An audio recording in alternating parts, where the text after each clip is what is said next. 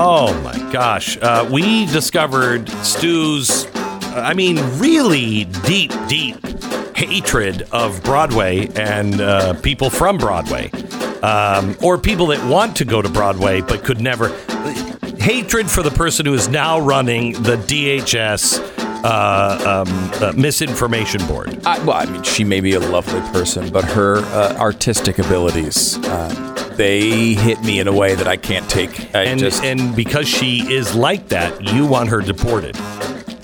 Look. I, I don't have control of this disinformation board yet, but Right. if I do in a future administration, So then this should. might this might be a lesson Hmm. to those on the left. Mm-hmm. You may have control of that board now. Mm-hmm. Uh-huh. but I might have it later. It's a Friday show you don't want to miss. Michael Malice, uh, Bill O'Reilly, and so much more.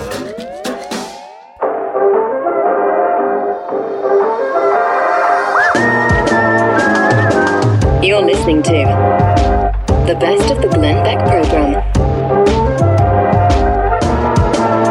So where are the men? Where are the men? Last night I went to a concert at the Toyota Music Factory here in um, in Dallas, and uh, I saw a show with my my son and my son-in-law uh, of a group called AJR. I don't know if you know AJR, but th- th- these guys they're they're three, as they said, three dorky Jewish boys uh, singing pop songs, and they started when they were fifteen, real prodigies, and uh, they're brothers, and they they started making music, and they still make music in their living room, and uh, I think probably about three or four years ago, my son and I took a trip across the country. And I was really having a hard time getting a handle on where his head was. And I said, um, "You you play the DJ. You pick the songs." And he said, "I don't know if you're going to like these guys, uh, but but I want you to you know try this." And I heard it, and the more I heard, the more I liked. And I understood my son because of the music he was listening to. And this was a, a real important point in his life and our understanding with each other. Here he is 13, and I knew he was afraid of something. I knew he was he, he, he was just afraid. Um, and the first song he played for me was this. My new address is Listen to lyrics. remember, so I wrote it on the back of my hand. As a grown man. I'm about to lose my only defenders. I'm packing up whatever I can. Been waiting for today, but all I can think to say is Oh no, don't throw out my Legos. What if I can't let go? What if I come back home, back home? Oh no, throw out my Legos. What if I can't let go? What if I come back home, back home? Can we keep my Legos at home? Cause I wanna move out, I don't wanna move on. Now, he's, you know, at the time 13. And when that song played, I just answered, no, we can't keep them. And your mom and I are moving the minute you're out of the house. But uh, uh, I understood him. And the more I listened to this particular artist, AJR, the more their lyrics are, the, the more the lyrics became something that, you know, I, I wouldn't have said this because he would have immediately rejected it. But the more I was thinking, yes, continue to listen to these guys. Um, because they are, uh, last night at this concert, you really need to see it, especially if you have uh, kids. But I mean, the average age was probably 25 years old. Um, and it, it wasn't a bunch of kids. It wasn't a teen. This is not a teeny bopper, you know, kind of group. Um, uh, but it was so refreshing to see all of these. What are they? Millennials, twenty five years old. Yeah, the millennials. They're listening to this group and you know arms raised up and singing these lyrics These lyrics are so culturally important and rare today. The next one he played for me was uh, fantastic. A, a message you never, ever hear. It's called A Hundred Days. Remember when we all got drunk? I ended up with two broke thumbs. Oh my god, I felt so dumb. Lucky me. I wrote a song that no one knows. I played a show and no one showed. Oh my god, I felt so alone.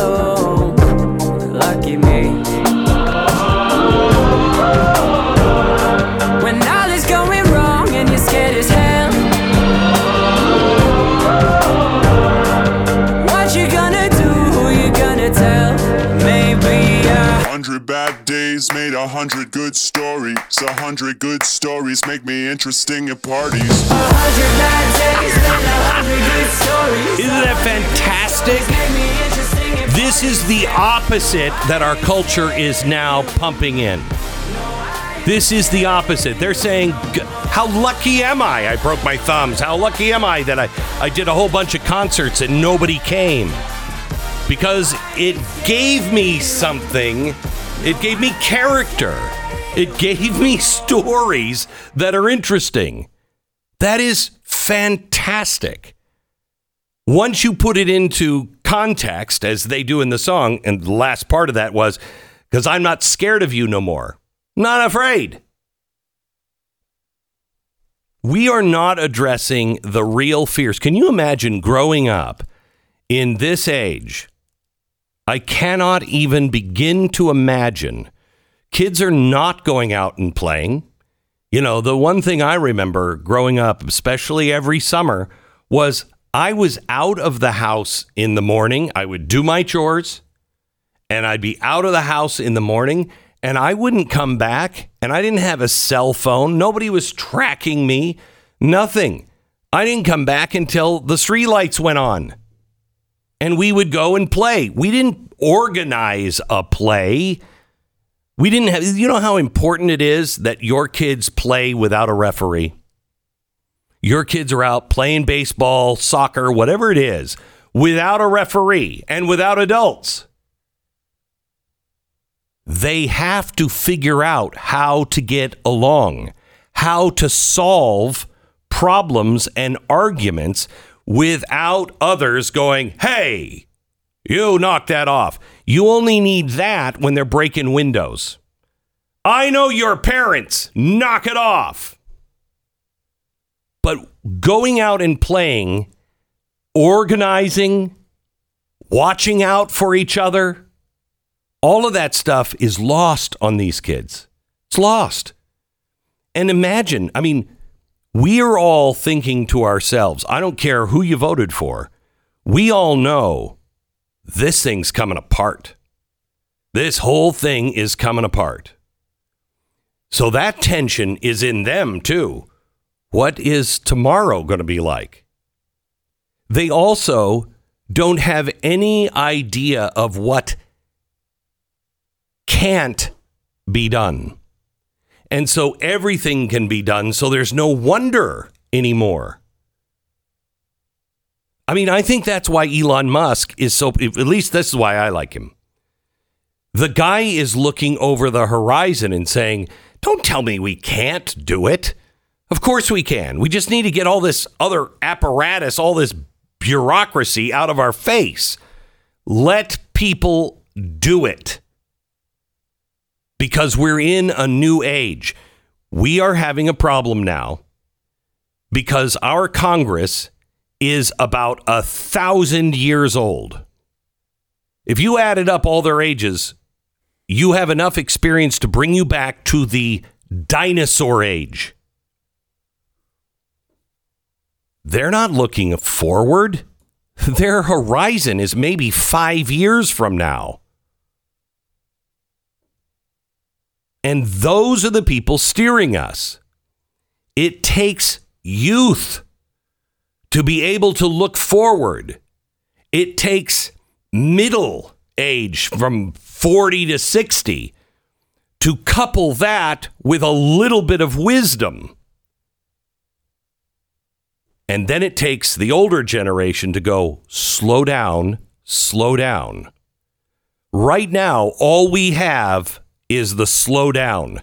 And it's not wisdom, it's greed and corruption that motivates them.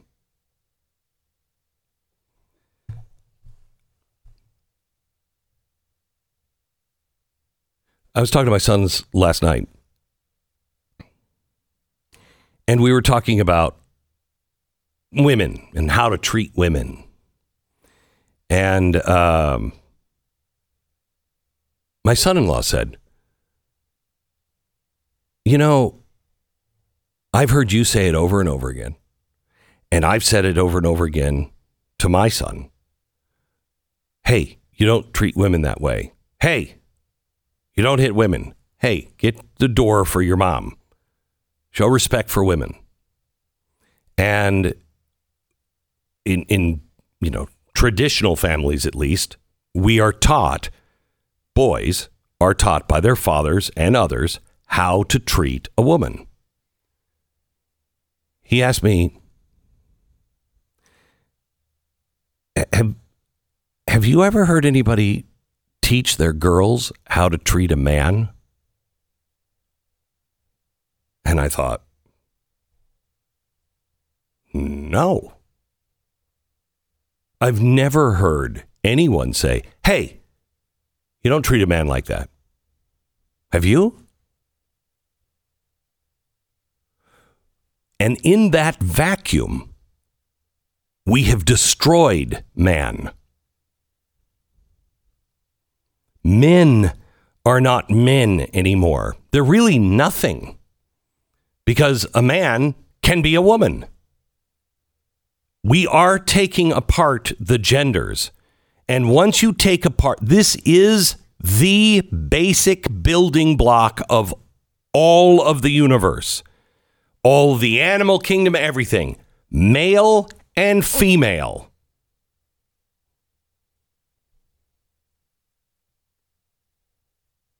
An egg and the fertilizer. It boils down to science, not the science, but science.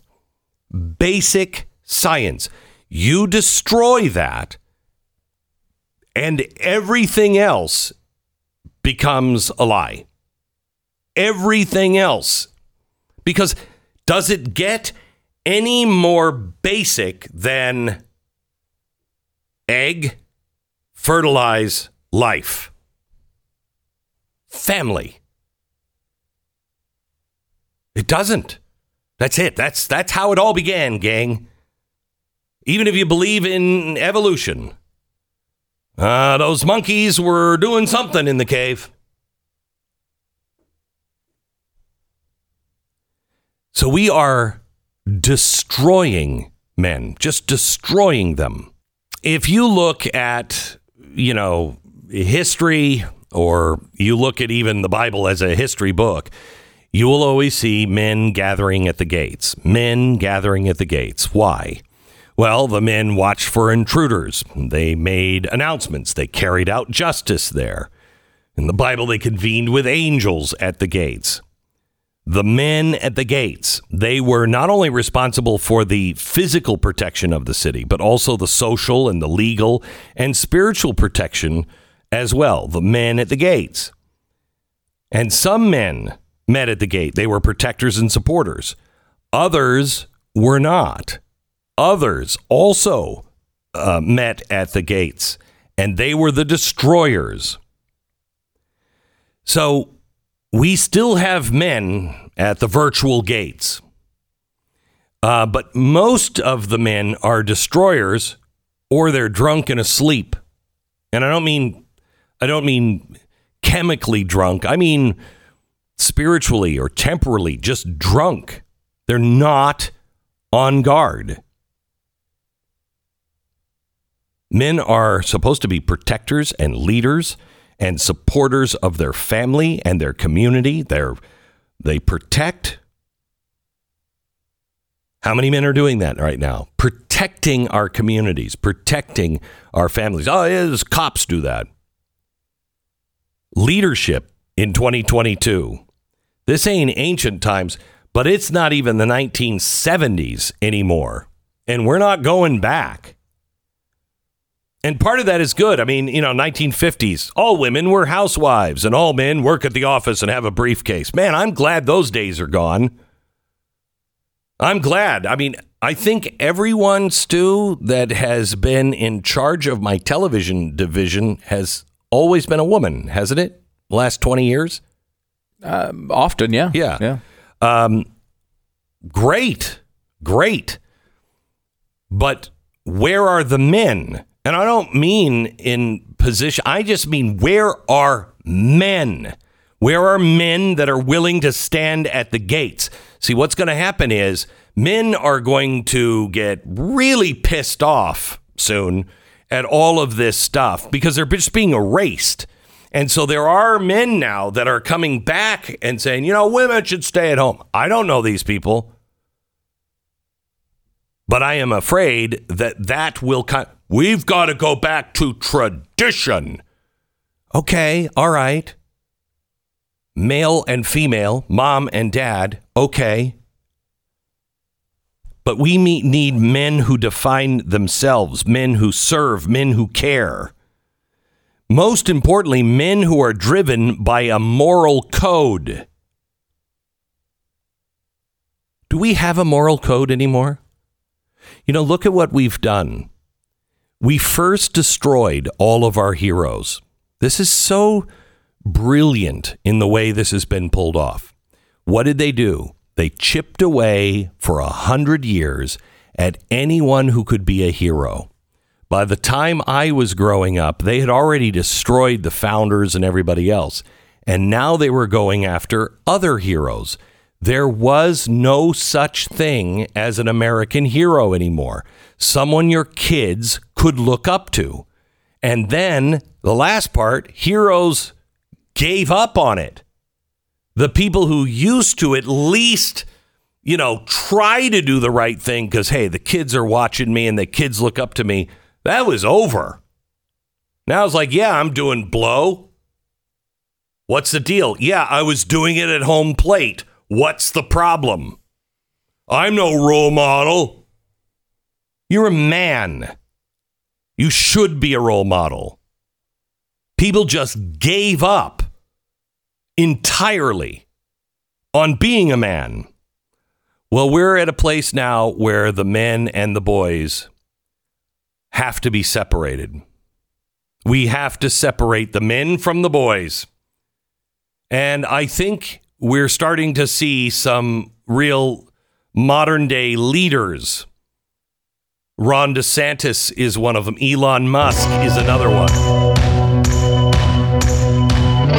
This is the best of the Glenn Beck program. And don't forget, rate us on iTunes. Michael Malice is uh, with us, uh, another really smart friend. Uh, he is the uh, author of the Anarchist Handbook and the host of You're Welcome.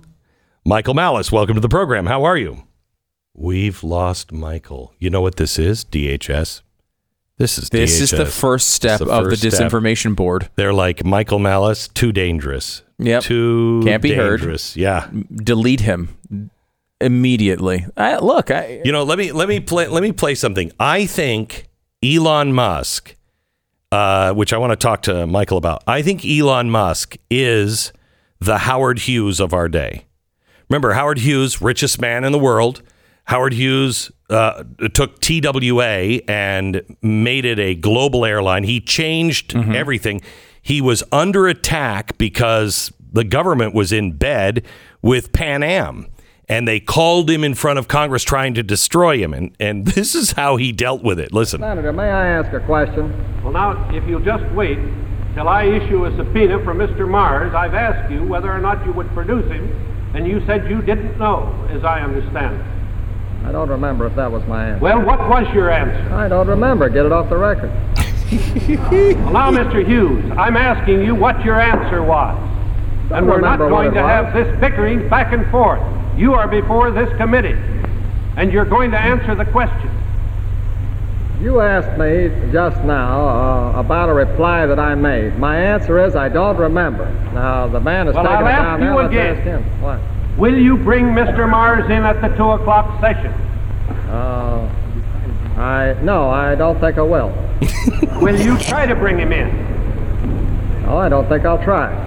Stop. That so is, if that's not Elon Musk, because he's just sitting there going, hmm, no, I don't think I'm going to do it. Uh, welcome to the program, Michael Malice. How are you, Michael? I'm doing great. Thanks so much, guys. So, um, I, I, you know, I, I look at Elon Musk and he's got to know what he's in for. But I think he's kind of like the modern day Howard Hughes. I mean, you know how Howard Hughes ended up, right? I mean, Oh yeah, uh, no, yeah, I know. Oh, I mean, that's totally how Musk is ending up. Isn't this the end of this? Like Musk is, you know, peeing into bottles in a theater. Like I totally feel like that's how this ends. you know, his skin became translucent, Yeah, and and it was it was it was I really know. kind of uh, horrific stuff. And the air conditioner was covered in mold. Um, I don't think Elon Musk knows what he's in for, to be honest. You don't. No, and I'll tell you why. Because I, I don't think even President Trump knew what he was in for. Um, I think Mm. people don't appreciate the level of malevolence that the enemy class is capable of. And as a good example of this is Brett Kavanaugh. If you sat down Brett Kavanaugh, who, as you guys know, worked for the Bush W. Bush administration, he'd been in Washington for a long time, and you sat him down, you said, you know, Brett, this is going to be an intense, you know, confirmation process. What do you think's the worst that's going to happen? And you know, he would said, "Oh, they would make me out to be a racist, or there's this one decision, or you know, this memo I sent to the president." The fact that he'd have to be on Martha MacCallum talking about when he lost his virginity, I'm Right. sure never entered his mind. I, I will tell you this: there, there is, um, we call it a Glenn Beck tax. Um, I meet so many, I meet so many people who like, oh no, I, you know, I don't care about that. You're going to come under attack. No, I, I get it. I'm tough. And then they're like, I had no idea what it's even like to approach the gates of hell until I said, I like you or I'm working with you. And you don't really have an idea uh, and I don't even have an idea um, what it was like for Trump and probably Elon Musk. You might be right, especially if you've been the darling of the other side. You're like, nah, there's some good people there that are going to defend me. No, uh-uh. they all they all shut their mouths. And, and this is how it works. So he's got not only does he have literal children, uh, he also has you know SpaceX, he has Tesla. These are all vectors for attack. And you know, there's it's very easy for any bureaucracy, and they already announced they're going to start investigating him to start sniffing around. I mean, if you're dealing with space, I don't know how many treaties you must be, you know, that contradict each other. You must Yeah. be dealing with internationally. There, there's got to be, you know, even if there's a completely clean, like an audit. You know, if so, if your your taxes are completely clean and you have the best accountants in America, it's still very easy for them to be like, all right, we're basically going to give you, you know, a, a prostate exam uh, and just sit you down and go through everything. They did this to Andy Warhol every year for the last like 15 years of his life. I know they did it to Rubin after uh, he endorsed Larry Mm. Elder. They audited him Oh, yeah. in California. So uh, I do not think Elon Musk has any idea uh, what he's in for because I don't think any of us has seen, you know, the kind Full of enemy scope. class Yeah. at this level of losing control. Yeah, Bill O- Twitter got a president elected. Yeah. Bill O'Reilly just said he doesn't, you know, he thinks that this uh, Department of Homeland Security, you know, truth board is uh, is nonsense. It'll be overturned by the courts, and but it won't have any teeth. It won't do anything. I, I think he's wrong. I think they will use this until it's overturned in the courts, but they will just use this and go full steam ahead against their enemies. Well, I, I, I, I'll kind of take a moderate between the two position, which is in the same way now. That's that. Let's suppose I'm Twitter, I'm Facebook, or I'm some, or I'm you know some department store. I can say, well, according to the SPLC, or Mhm. according to this other organization, this person's a white nationalist. So I'm not firing them because I have my finger on the scale, my thumb on the scale. I'm firing them because this other objective organization is telling me this is a bad person.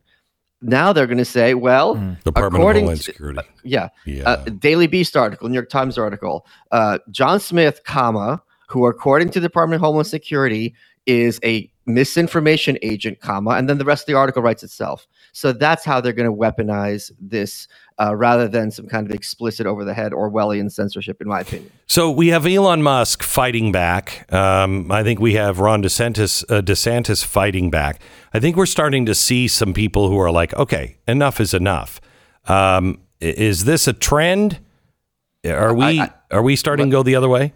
Let's hope so, because one of the worst things about Trump is he broke the barricades, he knocked down the walls, he breached their fortresses, and then he just stood there making fun of them. Yeah, He didn't do anything to press the advantage. He didn't dissolve any department in Washington. He didn't cut the budget. He didn't, you know, kind of end any careers other than maybe some Republicans. So he, Trump, and the fact that he's still going on places like Piers Morgan and NPR, and he genuinely thinks that he's going to be able to schmooze these people. And I don't blame him because his entire career in New York, you know, before he got into politics, was schmoozing. Uh, Yeah. He was a darling of the View. People forget this yeah. uh, as a New Yorker, like you know, he was this big media personality, and he still thinks, and I think any president thinks that the power of their personality is enough to get people to like them, and he's really, really wrong. Yeah.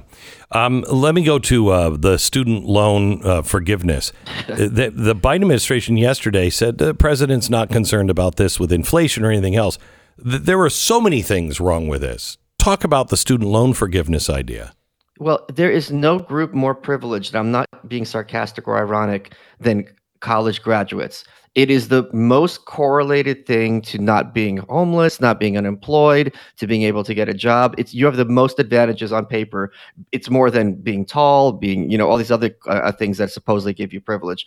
There's if there's any group that I'm worried about with their debt, it's like the destitute. Right. Yeah. If you could wave a magic wand, what about people who are in credit card debt? If there was some way to help them with the huge interest rates, as opposed to college graduates who have that resume, which will get them ahead, it's it's such so clearly a buyout of the worst people, which is you know young college graduates who are very very opinionated and very very unintelligent and un, uh, and, and unknowledgeable. It's just an awful awful idea. Uh, this is a function of you know the government taking over in large part the college loan industry, uh, and it, it's just and frankly, what I think we should do is seize all the endowments of Ivy League universities and distribute that money as reparations and pay off the debt that way. I have to tell you, th- those endowments, they piss me off so much. You know, $50 billion in endowment. And, um, and what are they doing? They're not paying taxes. They are working against our system. They are churning out monsters. I mean, it is, those endowments piss me off. Yeah, just just seize them, tax them. I'm sure Harvard and Yale have the best lawyers in America. They produce the best lawyers in America. There'll there'll have to be some workarounds, and this would really on, nip this that is from problem in the bud. wait a minute, wait a minute. This is from an anarchist. You're saying you sincerely would would support the American government seizing the uh, the endowment funds? Let's just say taking the endowments from Harvard is my compromise position.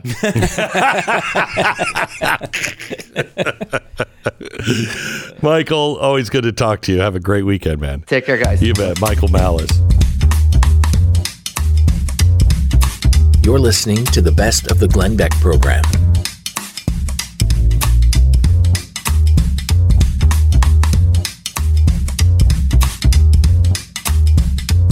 You know, Stu, I was just thinking about that triangle, you know, the Biden triangle, where scary is up at the top, sad is in the uh, bottom uh, right hand corner, and then funny is on the other.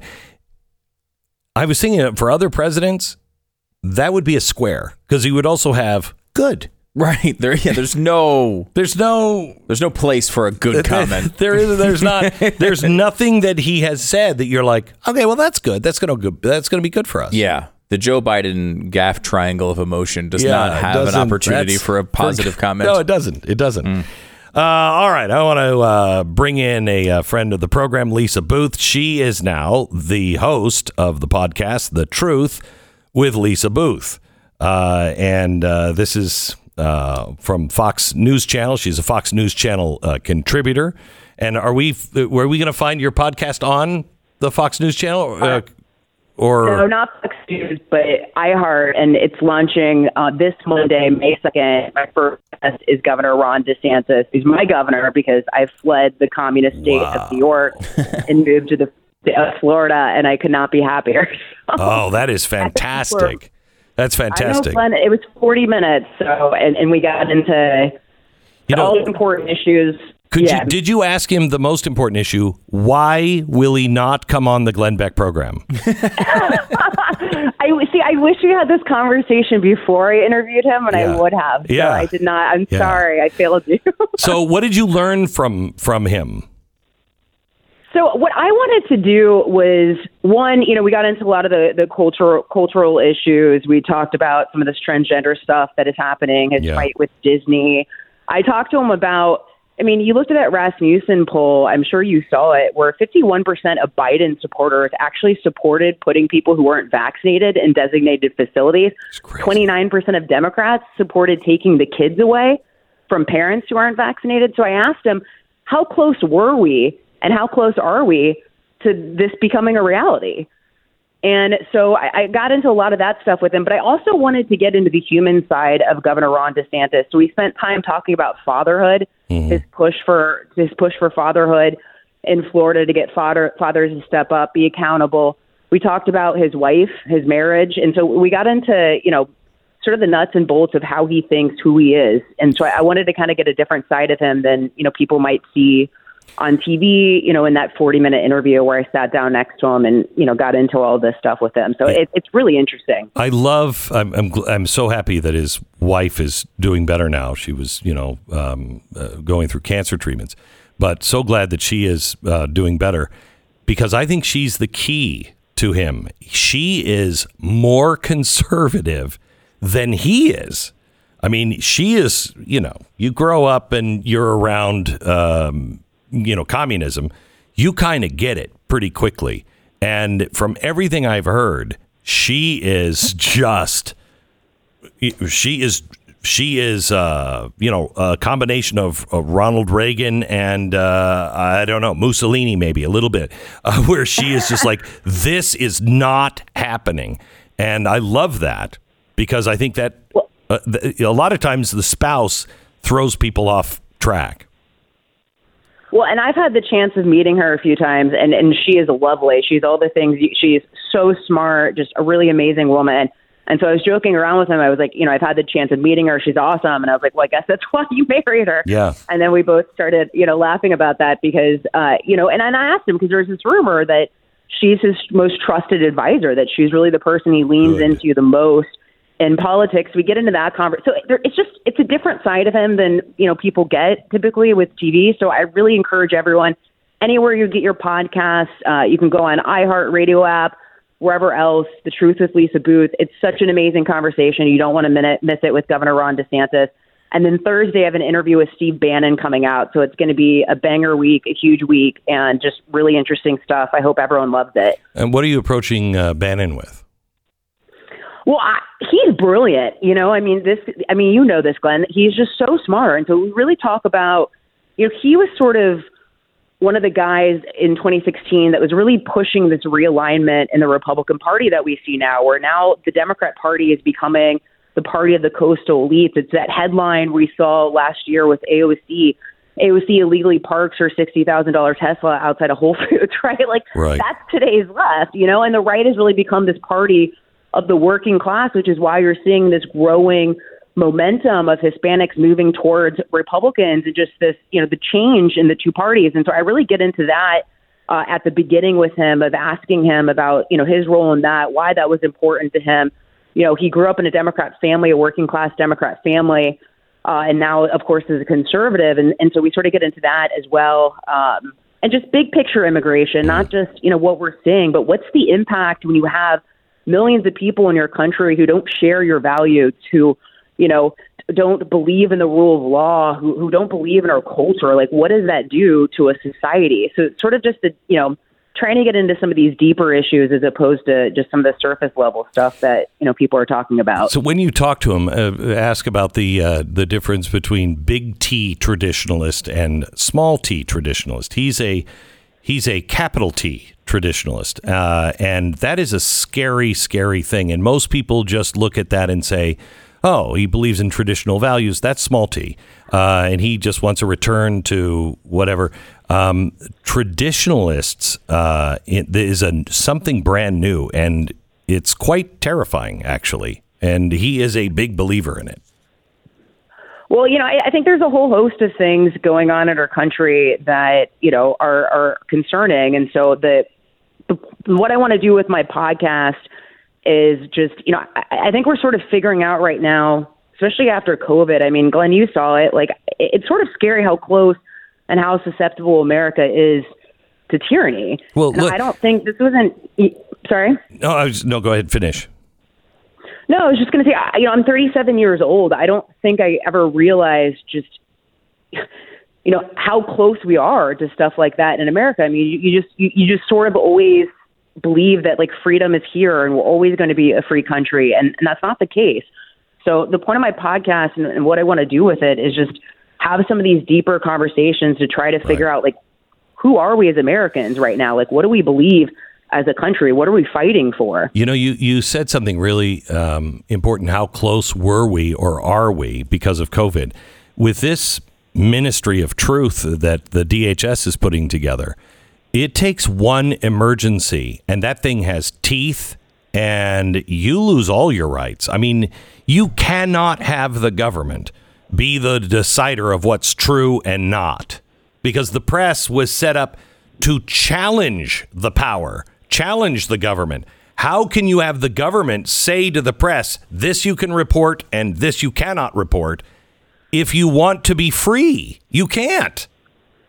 Well, and it also just shows that the left has no regard for our Constitution or anything that this country is supposed to value. Because I thought the whole point of the First Amendment was to protect us against the governor or against the government, to protect our speech or ability to speak out and speak freely against the government. And here you look at the abuse of power that they're trying to weigh. I mean, they had the DOJ going after parents, and we know the left. I mean, this is a party that is not afraid to wield government powers and abuse their opponents. We saw this with Obama using the IRS to target mm-hmm. conservatives. We saw them spying on reporters. Yep. We saw what they did with the FBI and the DOJ going after Trump in a baseless investigation and then basically, you know, giving Hillary Clinton and her team a pass for, you know, breaking their phones with hammers and deleting government evidence, right? So like we know what they're capable of. So this is not just small ball stuff. And of course they don't care about disinformation. They're the purveyors of lies.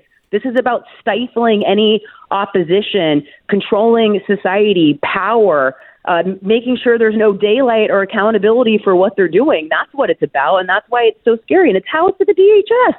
They think we're terrorists. I know it is. It's it's so bizarre as the media was the the biggest um, siren on agencies like the DHS and saying, you know, after 9/11, they're going to spy on us, they're going to, you know, make people disappear, blah blah blah. They were clear on the dangers that that organization could um, uh, could pose they happened to be more right, I think, than than I was at the time on the dangers of the Patriot Act and everything else. Um, and and now they now that they have control of that agency, now they don't care. It was never about rights. It was never about anything other than power. Well, hundred percent. And I, you know, I've just I've gone through, you know, personally and politically, sort of this awakening over the past few years.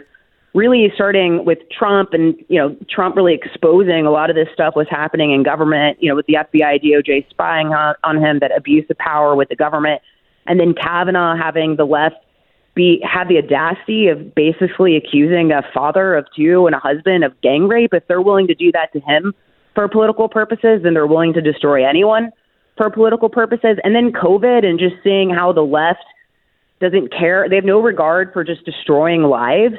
Uh, you know, shutting people down, locking people down, destroying, you know, small businesses, things that people have worked their entire lives for or have been passed down in their families. Just no regard for life, liberty, or anything. And so I've just I've gone through this awakening of sort of realizing what we are up against. And then you look at that polling, as I mentioned originally with Rasmussen. I mean, these people literally, I didn't get the vaccine. They would have put me in a camp if they were able to do so. I mean, that's for real. right? And then now we've got what's going on at the DHS with the Ministry of Truth. So, like, I am awake. and I, I think a lot of other conservatives are. I know you've been and you are. And, you know, it, it's, this is serious stuff. And Yeah. so it, it, it's scary where we are right now as a Yeah. country. We are literally at, at war. It's just a cold war, um, but we are at war with ourselves in this country. Lisa Boothe, she is the host of The Truth with Lisa Boothe. You can find it uh, through iHeartMedia, wherever you get your podcast. iHeart's Truth with Lisa Boothe, and it premieres with Ron DeSantis on uh, on Monday. Monday. Yep. Thank and Glenn, I'm a big fan of yours, so I appreciate the opportunity. Thank you, and don't let Stu ever talk you out of that. He tried, but I, I know, I know. You're not supposed to tell him. I know. Lisa, thank you so much. God bless. Na, na, na, na.